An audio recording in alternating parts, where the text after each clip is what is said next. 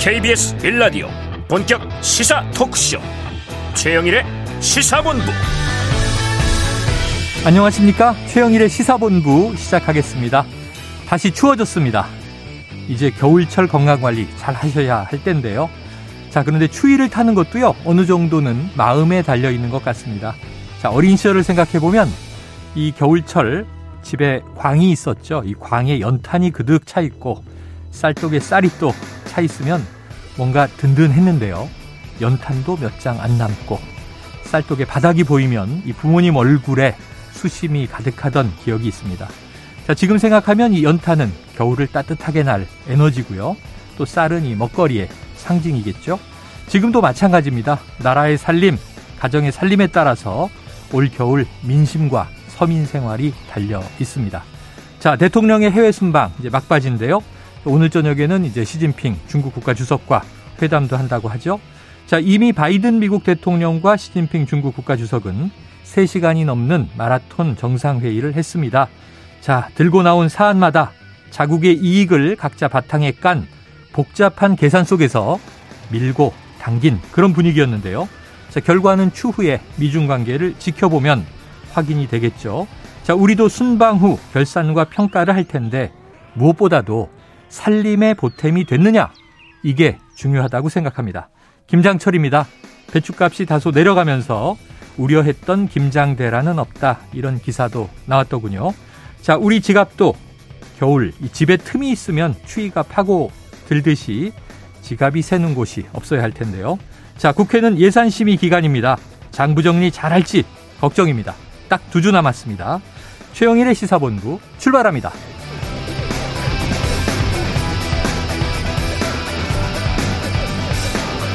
네, 1부에서는요, 오늘의 핵심 뉴스를 한입에 정리해드리는 한입뉴스 기다리고 있고요. 오늘 2부 10분 인터뷰에서는 어제 있었던 미중 정상회담, 미국 현지의 평가와 한국에 미칠 영향, 이 조지 부시 미중 관계 재단의 이성현 선임 연구위원과 인터뷰를 해보겠습니다. 그리고 정치권 취재 뒷이야기를 들어보는 불사조 기자단, 그리고 IT본부가 준비되어 있습니다.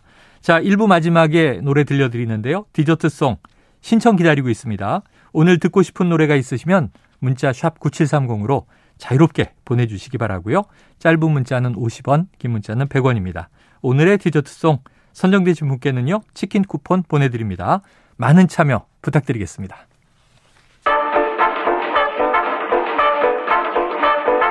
최영일의 시사본부 한입뉴스 네, 오늘의 핵심 뉴스 한입에 정리해드립니다. 한입 뉴스 박정호 오마이뉴스 기자 헬마우스 임경민 작가 나와 계십니다. 어서 오세요. 안녕하세요. 안녕하십니까. 자, 오프닝에서도 말씀드렸고 2부에서도 저희가 또 심층 분석을 해보겠습니다만 가장 주목받은 어제 뉴스가 미국 바이든 대통령과 중국 시진핑 주석의 첫 대면 회담이에요. 자, 그 내용 정리해 네. 주시죠. 네, 어, 이 두 사람은 사실은, 그러니까 바이든 대통령과 시진핑 주석은 10년직이라고 볼 수가 있습니다. 아, 10년직이? 네, 부대통령과 부수석, 부주석 때 아. 만나서 여러 차례 만나서 뭐 분위기 좋았거든요. 인자일 때. 그렇습니다. 이번에 어떻게 보면은 명실상부하게 시 주석이 사면임하고 네. 바이든 대통령도 중간 선거 결과가 꽤 괜찮아요. 어, 괜찮아요. 네. 아, 상원도 이기는 상황이 네. 됐고 하니까 그런 의미가 있는 첫 만남이었고 이 9초 악수를 하고 음. 3시간 넘게 두 사람이 할 말 다 했습니다. 이렇게 우선은 정리할 수 있겠고 네. 그러니까 그동안 이제 세 번 전화 통화하고 두 번 환사 통화한 다음에 처음은 만나가지고 음. 뭐 쌓인 얘기 하고 싶은 말 다 얘기한 셈이 됐고요. 네. 그런데 이제 크게 보면은 아, 두 가지 문제에 있어서는 좀 아, 대립하는 모습을 좀 보였어요. 네. 하나가 이제 대만 문제. 음. 역시 이제 미중 입장차가 뚜렷했는데요. 바이든 대통령은 이 대만에 대한 중국의 강압적이고 공격적인 행동이 국제적 번영을 위험에 빠뜨리고 영내 음. 평화 안정을 훼손한다. 아, 이렇게 지적을 했고 네. 반면에 시진핑 주석은 대만 문제 이거는 중국의 핵심 이익 중에서도 핵심이다. 네. 이 중미 관계에서 넘으면 안 되는 첫 번째 red line이다. 어. 이렇게까지 얘기를 네, 했습니다. 네. 물론 전화 통화로 두 사람이 회담할 때 이런 7월 말에는 그때는 시 주석이 불장난하면 반드시 불에 타 죽는다. 그런 얘기 있었죠. 펠로시 하원 의장의 네. 대만 방문 직전에 네. 이런 얘기까지 했었는데 그 정도 강도는 아니었지만 중국의 입장을 설명하는 모습 보였고 경제 정책을 놓고도 입장차를 보였는데 시 주석은 미국이 이 첨단 반도체 수출 통제 조치 거기다가 바이오 같은 다른 분야에서도 이 통제 조치가 있을 걸로 예상이 되니까 그 시장 경제 원칙에 어긋나는 거 아니냐, 네. 국제 무역 규칙을 훼손한 거 아니냐라고 지적을 했고 반면 바이든 대통령은 중국의 비시장적 경제 조치에 대한 우려를 표명한다 네. 이렇게 얘기하면서 어, 두 사람이 좀 맞서는 모습을 보였습니다. 네. 아, 반면에 뭐 우크라이나 에서 핵을 사용하면 안 된다. 여기에 음. 대해서는 핵무기 사용 위협에 반대한다는 두 가지 사안. 그다음에 이제 아, 단절된 고위급 소통 채널 재개 네. 여기에 대해서는 서로 의견을 같이 하는 모습을 보였습니다. 그래요. 공감도 있었고 이견도 있었다. 말씀하신 대로 워낙 마라톤 회의니까 그동안 쌓였던 뭐 사적인 만남이라면 우리가 음. 회포를 풀었다 이런 얘기를 하는데 대만 문제는 예민하지만 또 그렇다고 미국이 중국이 추진하는 하나의 중국, 원차이나에 반대하는 건 아니에요. 항상 그것도 지지한다는 얘기를 하고 있어요. 네. 자, 그런데 임 작가님, 네. 이게 뭐 기자가 끌려 나갔다 뭐 이런 저 이야기들은 뭐예요? 어제 이제 정상회담을 할 때 일단은 뭐 풀 취재단 우리도 이제 익숙해진 말입니다만은 풀 취재단이 정상회담 취재를 하고 비공개 회담으로 전환하기 직전에 네네. 네, 공개 발언하고 나서 비공개 회담으로 전환하기 직전에 회담장을 이제 기자들이 빠져나가는데 예, 예. 그러니까 미국 기자들의 특징 중에 하나예요. 그렇게 이제 다 좀 소란스럽게 뭔가 이제 뒤섞일 때 손 번쩍 들고 네. 직접 질문을 대통령한테 아. 하는 경우들이 가끔 네네네네. 있습니다. 그러니까 마지막 순간에 이제 뭐 하나 캐치하기 위해서인데 네네네. 그때 이제 ABC 뉴스의 백악관 출입 프로듀서인 몰리 네이글이라는 이 어, 취재진이 음. 바이든 대통령한테 회담에서 인권 문제를 꺼낼 거냐라고 이게 아, 기습적으로 질문을 아, 한 거예요. 네네. 근데 이제 북한은 아 저 중국의 시진핑 주석 입장에서는 가장 불편한 소재고 그렇죠. 신장 위구르라든가 그렇습니다. 네. 가장 예민한 소재고 뭐 홍콩 문제나 신장 위구르 문제나 그렇죠. 이런 거 꺼내는 것 자체를 굉장히 꺼려하기 때문에 음. 어, 발끈한 거죠. 그래서 중국 네네. 측에서 이 네이글 PD의 백팩을 붙잡고 아. 끌어내는 것 같은 그런 모양이 좀 펼쳐졌습니다. 중국 쪽의 보안 요원이 그렇습니다. 그러니까 이제 중국 측의 보안 요원이 이게 당겨버리니까 어. 이 사람이 막 쓰러질 것처럼 이렇게 비틀비틀하는 네네네네. 모습이 연출이 됐고 그렇게 직접적으로 신체 접촉이 일어나니까 이번에는 또 이제 백악관 직원들 두 명이 나서가지고 우리 기자한테 손대지 마라. 아, 말리고. 이렇게 또 말리고 네네. 이런 양상이 좀 펼쳐져 가지고 그만큼 음. 어, 안팎으로는 이 중국과 미국 양쪽이 첨예한 이슈에 대해서는 네. 양보가 없다는 거를 하나 또 보여주는 어떤 그러네요. 장면이 아니었나 예. 이렇게 좀 보여집니다. 미중 간의 예민한 사안을 네. 그냥 보여주는 상징적인 장면이 네. 나왔다. 네. 뭐 결국에는 공동 기자회견이나 공동 성명 같은 합의 결과가 없었어요. 네네. 미국하고 중국이 양측이 해석한 대로 음. 얘기하는 그런 면이 있었기 때문에 어, 결국에는 중국과 미국 입장에서는 좀 만족할 만한. 네. 왜냐하면은 3시간 넘게 얘기도 하고 예, 예. 어, 공동된 관심사도 확인했기 때문에 성과가 있었다라고 평가를 하고 있습니다. 그래서 뭔가 이 성명이 나온 건 아니어서 미중 관계를 음. 앞으로 지켜보면 어제 마라톤 회의가 어떤 영향을 주는지가 차차 확인될 것 같은데. 그러니까 사실 워낙에 네. 지난번 이제 펠로시 미국 하원의장의 대만 방문 네. 당시에 일촉즉발 그랬죠. 거의 그렇죠. 자칫하면 이제 전쟁이 나는 거 아니냐라는 걱정이 될 정도로 맞아요. 강하게 충돌하는 양상이 있었기 때문에 훈련을 대대적으로 중국이 했잖아요. 그렇습니다. 그리고 이제 미국도 뭐 대만에 문제가 생기면 가만히 있지 않을 네. 거다라는 메시지를 계속 냈었고요. 그런 충돌에 대한 걱정은 좀 한시름 덜을 수 있게 됐어요. 아. 왜냐하면 이제 일단은 그 협의 채널을 좀 복원하겠다라는 거를 좀 명확하게 했기 때문에 음. 이게 이제 한 라인이라는 거는 아주 중요한 대립이 있을 때 양측이 이제 충돌을 음. 벗어나기 위해서 굉장히 중요한 요소인데 정상들이 직접 소통하는 거죠. 그렇습니다. 이번에 이제 그 대화 채널을 사실상 복원한다는 데는 합의를 했기 때문에 어, 첨예한 대립 가운데서도 직접 충돌을 좀 피할 수 있는 요소는 만들어졌다라고 보이는데 네. 다만 뭐 박정호 기자도 짚어주신 것처럼 이게 좀 전략적으로는 이해관계가 양측이 첨예하게 다르다는 거는 예. 다시 한번 확인을 했습니다. 뭐 박정호 기자님도 짚어주셨지만 서로 말을 하고 그다음에 그 말에 대해서 답변을 듣고 이게 아니고 어. 내가 하고 싶은 말만 하고 상대는 또 그거에 대해서는 네. 대답을 안 하고 자기 하고 싶은 말만 하고 네네. 이런 식으로 왔다 갔다 하다 보니까 이게 결국 이제 대결적인 경쟁은 앞으로도 계속 이어간다. 예. 다만 예전처럼 자칫하면 충돌할 수 있는 위험은 우리가 피하겠다. 네. 이런 정도의 메시지로는 좀 읽힙니다. 다소간의 접점을 만들었다. 거기에 이제 의미가 있다. 방점을 찍어 주셨습니다. 자 보니까 뭐 일중 정상회담, 중일 정상회담도 있다고 하고 네. 지금 그런데 이제 우리가 한중 정 정상회담은 잡히나 안 잡히나 음. 분위기가 음. 좀 묘했어요. 또 러시아하고 중국의 예, 윤석열 대통령이 좀 강한 어조로 또 낸 메시지가 있기 때문에. 네. 그런데 결국 오늘 오후 우리 시간으로는 6시. 그렇습니다. 발리 시간으로는 5시에 윤 대통령과 시진핑 주석이 회담을 한다고요. 네. 어, 뭐, 이 대통령실 얘기를 들어보면 한중 정상회담 성사 여부에 대해서 그동안 계속 지켜봐 달라고 했는데 네네. 막판에 정상회담이 성사가 됐습니다. 예. 오늘 오전에 성사 사실이 알려졌고요. 지난 5월 취임한 윤 대통령과 시 주석이 마주 앉는 건 이번이 처음이고 네네. 또 한중 정상회담 전임 문재인 정부 당시인 지난 2019년 12월 23일 이후에 한 3년 만에 열리는 거죠. 음. 그래서 윤 대통령이 이번 회담에서 북한의 전방위 도발 속에 7차 핵실험이 언제라도 일어날 수 있는 상황에서 비핵화 조치를 이끌기 위한 중국의 적극적인 역할을 당부할 걸로 네. 예상이 되고 아마 거기에 초점이 맞춰지지 않을까라는 생각이 들고요. 그리고 이제 인도 태평양 전략을 우리가 네. 동남아 첫 순방지 캄보디아 프놈펜에서 공개했잖아요. 네. 거기에 대한 논의도 있을지 이것도 음. 좀 봐야 될 것 같습니다. 네. 뭔가 중국의 입장에서의 또 이야기가 나올 수 있겠죠. 이게 이제 결국은 공통 이해관계에서부터 정상회담은 출발을 하는 건데 네. 뭐 박종호 기자님 짚어주신 것처럼 사실은 이제 북핵 문제를 어떻게 할 거냐에 대해서는 어, 중국과 우리가 입장이 크게 다르진 않아요. 음. 뭐 중국도 북한이 이제 핵무기를 보유하는 거를 예, 기정사실하는 거에 대해서 굉장히 좀 큰 우려를 네. 갖고 있고 네.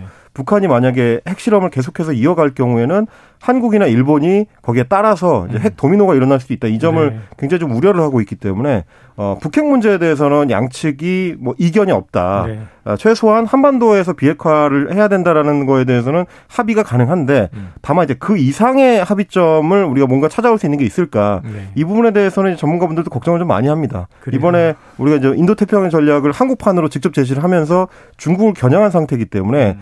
중국과 그 이외에 북핵 이외에 추가적인 이해관 계를 만들 수 있는 지점이 네. 뭐가 있을까?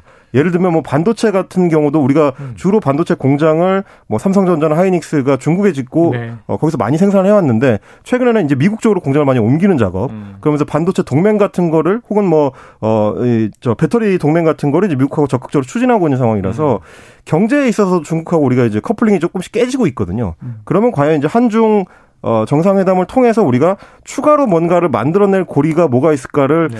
고민하고 오늘 이제 만나는 것이기를 좀 기원을 해봅니다. 자, 오늘 네. 밤이 회담 결과가 나올 때 중요한 이슈는 북핵 그리고 이제 한중 간의 경제, 네. 경제 협력 또는 이제 음. 앞으로의 변화에 대한 전망 그리고 지금 말씀하신 제일 중요한 게 이번에 발표된 우리의 인태 전략, 인도 태평양 전략에 대한 중국의 반응 이런 것들을 지켜봐야 되겠습니다. 음. 아, 그리고 지금 오늘 아침에 들어온 소식을 네. 보면 캄보디아의 훈센 총리가 네네. 코로나19 검사에서 양성 반응이 나와가지고요. 아, G20 정상회의 일정을 취소하고 귀국한다는 예. 얘기가 나왔어요. 어. 그런데 이제 지난 11일 윤 대통령하고도 이제 악수도 하고 네네네. 대화도 나눴던 상황이기 때문에 여기에 대해서 어떤 검사가 진행되는지 어. 좀 궁금한 그런 상황이고 아, 바이든 대통령 같은 경우는 이 코로나19 검사에서 음성이 나왔다 어. 이렇게 좀 알려지고 있습니다. 네네. 그래서 이 훈센 총리의 코로나19 양성 이후에 각국 정상들이 또 건강 상태를 어떻게 또 체크하느냐 이야. 그리고 오늘 G20 정상회의 네네. 이후에 어, 이 단체 기념 촬영도 못하는 거 아니냐 어. 이런 얘기가 좀 나오고 있습니다. 이참 코로나 또 복병이 되네요. 네, 만약에 뭐 예를 들면 저녁에 정상회담 있습니다 이렇게 말씀드렸는데 뭐 두 사람 중에 한 사람만이라도 양성이 되면 음. 다 무산되는 거잖아요. 네. 그럼 이제 이 저 만약에 확진된 쪽에 스케줄은 음. 올 스톱 이렇게 될 텐데 자 코로나 저 이 어떤 감염 없이 예정된 스케줄이 사실 오늘로 끝나는 거잖아요. 그렇습니다. 한중 정상회담이 사실상 마지막 네, 마지막 일정이라고 네. 보시면 됩니다. 그다음에 귀국이니까 네. 잘 매듭이 지어지기를 기대해 봅니다. 자, 주요 20개국 정상회의 G20 어, 정상회의 참석 중인 윤 대통령. 그런데 이제 이 출국하는 비행기에는 전용기에 특정 언론사를 태우지 않겠다. 이 배제한 것이 논란이 이제 된 상황에서 시작이 됐는데 지금 비행기 내에서 전용기 내에서 특정 언론사 기자만 이번에 따로 불러서 면담을 했다. 이 무슨 얘기입니까? 네, 그러니까 캄보디아를 출발해서 발리로 오는 그 비행기 안에서 어, 이 승무원을 통해서 어, 이 두 기자를 음. 전용기 앞쪽 전용 공간으로 따로 불렀다고 해요. 대통령이 있는 공간으로 한, 시, 예, 한 시간 정도 대화를 나눴다. 네네. 이렇게 좀 알려지고 있는데 이게 말씀하신 것처럼 출국 전에 편파 보도를 이유로 MBC 기자의 대통령 전용기 탑승을 배제한 바 있는데 네. 어, 이래 이제는 특정 언론사 기자만 불러서 사적인 대화를 했다. 어. 여기에 대해서 이건 또 특정 언론사 기자들을 네네. 어떻게 보면은 더 어, 편애하는 게 아니냐 이런 어. 지적도 좀 나오고 있는 거고요. 그래서 야당에서는 내 편이 아닌 언론은 철저히 배제하고 공격하면서 내 편을 네네. 들어줄 것 같은 특정 언론사 기자만을 따로 불러서 얘기를 나눈 거 그 편협한 언론관 아니냐 이런 비판하고 있어요. 음. 그러니까 이렇게 비판이 나오자 이재명 대통령실 부대변인 어떤 해명을 했냐면 어, 뭐 제가 개인적으로 내용을 잘 알지 못한다면서도 그걸 보던 언론을 보니까 어쨌든 대통령께서 평소 인연이 있는 기자를 만나서 음. 이동 중에 편한 대화를 나눴을 뿐이다. 그러니까 취재와 무관하다는 걸 봤고 그럼 그게 뭐 크게 다르지 않다고 생각한다. 뭐 사적인 대화를 나눈 것일 뿐이다. 어. 이렇게 해명을 했습니다. 그럼 친분이 있는 사적 관계가 있는 아는 기자들을 따로 불러서 그렇습니다. 한 시간 정도 이야기를 했는데 이것은 뭐 간담회나 취재가 아니고 사적 대화다. 예, 뭐 원래 이제 친분이 있었다는 거고요. 이 두 기자 중에 한 기자는 지금 뭐 검사로 어 지금 알려지고 있고 남편이 네. 그렇습니다. 남편이 네, 기자가 기자의 남편이 네, 그렇습니다. 네. 기자의 남편이 그러니까 남편이 해서. 검사고 그 부인이 이번에 취재에 동행한 그렇습니다. 예, 몸 매체 기자다. 네. 그래서 이렇게 다시 또 이제 친분이 있는 상황이기 때문에 이렇게 네. 얘기를 나눌 수 있는 거다 이런 얘기도 나오고 있습니다. 아, 근데 이제 이게 네. 좀 문제적으로 지금 지적이 되는 네네. 게 뭐냐면 어 물론 대통령도 사생활이 있고 사적 음. 친분이 음. 가능하죠. 그리고 네. 뭐 어떤 기자들을 불러서 대화를 나누는 게 어떻게 보면 뭐 시중의 어떤 여론을 이제 청취하는 어떤 과정일 수도 있고요. 여러 가지 측면에서 이제 그게 불가능하다는 얘기는 아닌데 음. 때와 장소가 굉장히 중요하잖아요. 네. 근데 지금 이 공간이라는 게 대통령 전용기는 단순히 대통령의 개인 공간이 아니고 음. 정상 외교를 하나 어떤 공적 그 연장선에 네네. 있는 거거든요. 음. 거기에 이제 기자단이 타고 있다는 것 자체가 이제 그걸 공증하는 건데 네. 문제는 뭐냐면 이번에 푸놈펜에서 한일 정상회담, 한미 정상회담을 개별적으로 갖고도 우리 대통령만 기자간담회를 따로 안 했습니다. 아, 그때 그랬었죠. 뭐 기시다 우미오 총리나 이런 분들은 다 했는데, 음. 그러니까 어떤 이야기들이 오갔는지를 기자들이 기자단이 지금 듣지 못한 상황에서 구체적인 질의를 못한 상황에서 들어가고 이른바 이제 대통령실의 전속 취재를 통해서 자료만 받았다. 그러니까 이제 기자단 입장에서는 구체적으로 정상회의가 어떻게 진행되고 있는지를 좀 확인해 볼 기회가 네네. 필요한데 그래서 기대했던 게 사실은 푸놈펜에서 발리로 이동하는 음. 동안에 음. 보통 많이들 그렇게 하듯이 기자 간담회를 비행기 안에서 전용기 네, 안에서 네. 이제 가질 것이라는 기대를 했는데 어. 그것도 안 했단 말이죠. 어. 근데 이제 그걸 안 하는 시간 동안에 개별 기자 두 명을 따로 불러서 면담을 네. 한 거기 때문에 어. 기자단 입장에서는 아니 두 사람을 불러서 사적 대화를 할 시간은 있고 네. 네. 국민을 향해서 이제 설명할 의무에 대해서는 왜 해태를 하느냐. 네. 이제 이런 식의 지, 지적을 이제 기자단 내부에서는 할수 네. 있는 거고요. 네, 그렇습니다. 이제 그리고 이제 어 사적 친분에 대해서는 사적인 자리를 별도로 마련하는 게 네. 맞지 않겠느냐. 음. 자꾸 이제 대통령이 전용기를 마치 개인 것처럼 네. 사유화하는 식으로 운영하는 거는 좋지 않다라는 얘기들이 이제 언론계에서 나오는 겁니다. 아이고, 제가 생각하기에는 이게 또 검사의 부인이다 뭐 이런 얘기까지가 이제 나왔으니까 음. 그러면은 지금 다 이게 언론사마다 가족 중에 검사가 있어야 음. 대통령과 좀 이야기 나눌 시간을 또 잡을 수 있는 것인가. 아, 이런 건 조금 고민이 되네요. 그래서 사적 대화보다는 공적 간담회를 했더라면 더 좋지 않았을까 하는 대목입니다. 자, 박 기자님. 그런데 지금 네. 뭐 사진 공개도 있었고 그렇습니다만, 예, 포놈펜에서 김건희 여사 지금 비공개 일정을 이어갔다. 또 어떤 행보가 있었나요? 네, 김 여사가 이제 발리에서 청년 활동가 위즌 자매를 만나서 네네. 환경 문제에 대해 얘기를 나눴다라고 대통령실이 전했습니다. 아하. 이 일정도 뭐 기자가 동행한 그런 취지 아니고요. 대통령실에서 나중에 전한 겁니다. 네. 위준 자매는 이제 발리에서 비밀봉지 사용금지 법안을 이끌어낸 환경운동 활동가인데요. 음. 아, 김 여사는 이 자매를 만나서 쓰레기로부터 발리를 구한 위준 자매가 한국 젊은이들과 대화할 수 있는 기회를 만들고 싶다 이렇게 얘기한 걸로 알려지고 있습니다. 음. 아울러 김 여사는 한인 교민 자녀와 현지인들에게 한글을 가르치는 한국 학교도 방문했다고 전해졌고요. 네. 또김 여사는 조코 위도도 인도네시아 대통령의 배우자인 이리아나 여사와 만나서 어, 서로에게 이제 아, 이태원 참사와 또 그리고 인도네시아 축구장 참사도 있지 않았습니까? 네, 네, 네 서로에게 이제 애도를 표하기도 하는 음. 그런 상황도 있었습니다. 알겠습니다. 자, 여기까지 정리하고 1, 2 점심 시간 교통 상황을 알아보고 이어가도록 하겠습니다. 오늘 화요일이죠? 교통 어떨까요? 교통정보센터의 오수미 리포터 나와 주세요. 네, 먼저 서울 시내에서는 정오 12시부터 집회가 시작되면서 통제 구간 생겼습니다. 영동대로 삼성역 사거리에서 영동대교 방향으로 코엑스 사거리를 조금 못 간 하위 두 개 차로가 부분 통제되고 있다는 점 참고를 해주시기 바랍니다. 이 시각 고속도로에서는 정체가 다소 풀렸습니다. 다만 일부 구간에서 작업과 돌발의 영향을 받고 있는데요. 먼저 경부 고속도로 부산 가는 길 한남에서 서초 사이로 밀리다가 신갈에서 수원까지와 안성 일대에서 각각 속도를 줄입니다. 남해고속도로 부산 방향으로는 하만 1터널 2차로에 화물차가 고장으로 서 있습니다. 1시간째 수습을 하고 있고요. 이 여파로 산인분기점부터 하만 1터널 쪽으로 정체가 심해져 있습니다. 반대 순천 쪽으로는 창원 2터널에서 북창원까지 교통량이 많고요. 남해 제1고속도로 지선 창원 쪽으로는 산인분기점에서 내서분기점까지 작업 때문에 밀리고 있습니다. KBS 교통정보센터였습니다.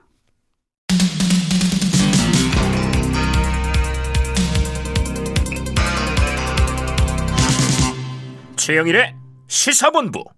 네, 이번 소식은요. 검찰이 민주당 이재명 대표의 최측근이죠. 정진상 대표실 정무조정실장을 피의자 신분으로 소환했다. 자, 박 기자님, 조사가 이루어진 겁니까? 네, 지금 진행이 되고 있습니다. 오늘이군요. 네, 음. 정 실장이 오늘 오전에 서울 서초구 서울중앙지검에 이제 출석을 했는데요. 네. 오늘 원래 이제 취재진도 좀 대기를 하고 있었지만 어. 그러니까 로비를 이제 피해서 검찰의 비공개 소환을 좀 요청을 했어요. 네네. 그래서 비공개로 소환이 된 상황이고 뭐 혐의는 알려진 것처럼 2013년부터 2020년 성남시 정책비서관 경기도 음. 정책실장으로 재직하면서 유동규 전 성남도시개발공사 기획본부장 등 이 대장 동 일당에게서 각종 청탁 명목으로 총 1억 4천만 원 금품을 수수한 혐의를 받고 있는 거고요. 네. 대장동 사업 특혜 제공 대가로 김만배 씨와 이제 보통주 지분 중 24.5%에 해당하는 음. 그러니까 이게 이제 세후로 치면 428억 원이라고 하는데요. 이걸 나눠 갖기로 약속한 혐의도 있고 음.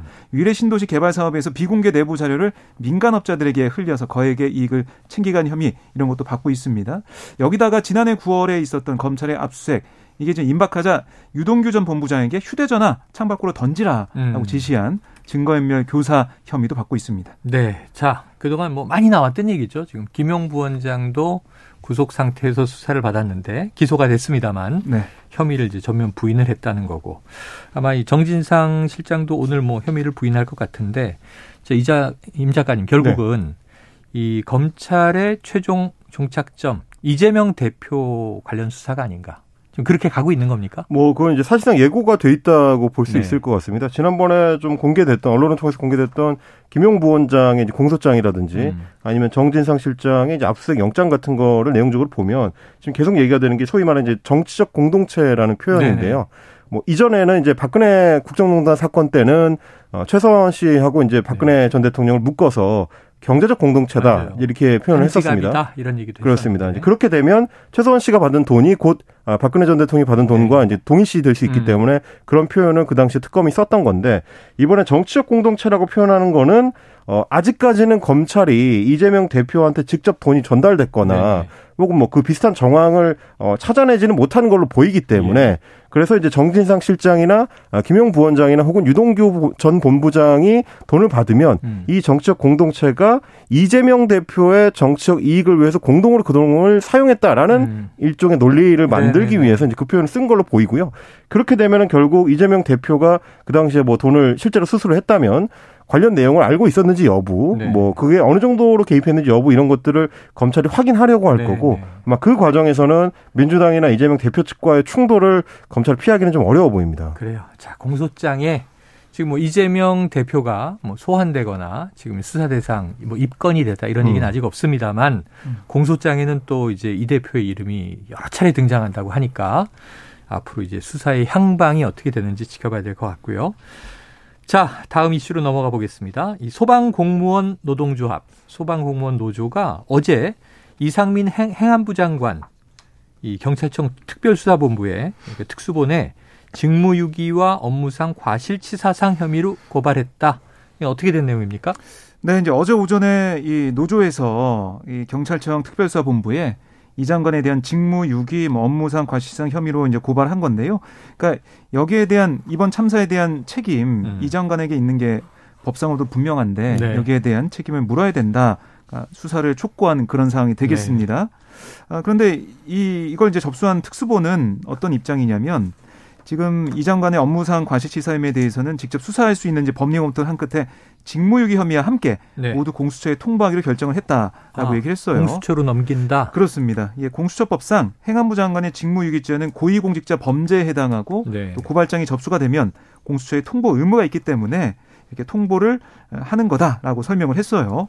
그래서 이 통보받은 공수처장이 직접 수사하겠다고 하면은 이첩하게 돼 있다라고 덧붙였는데요. 네네. 공수처장은 60일 이내에 직접 수사 여부를 경찰에 회신해야 되는 그런 어. 상황이 되겠습니다.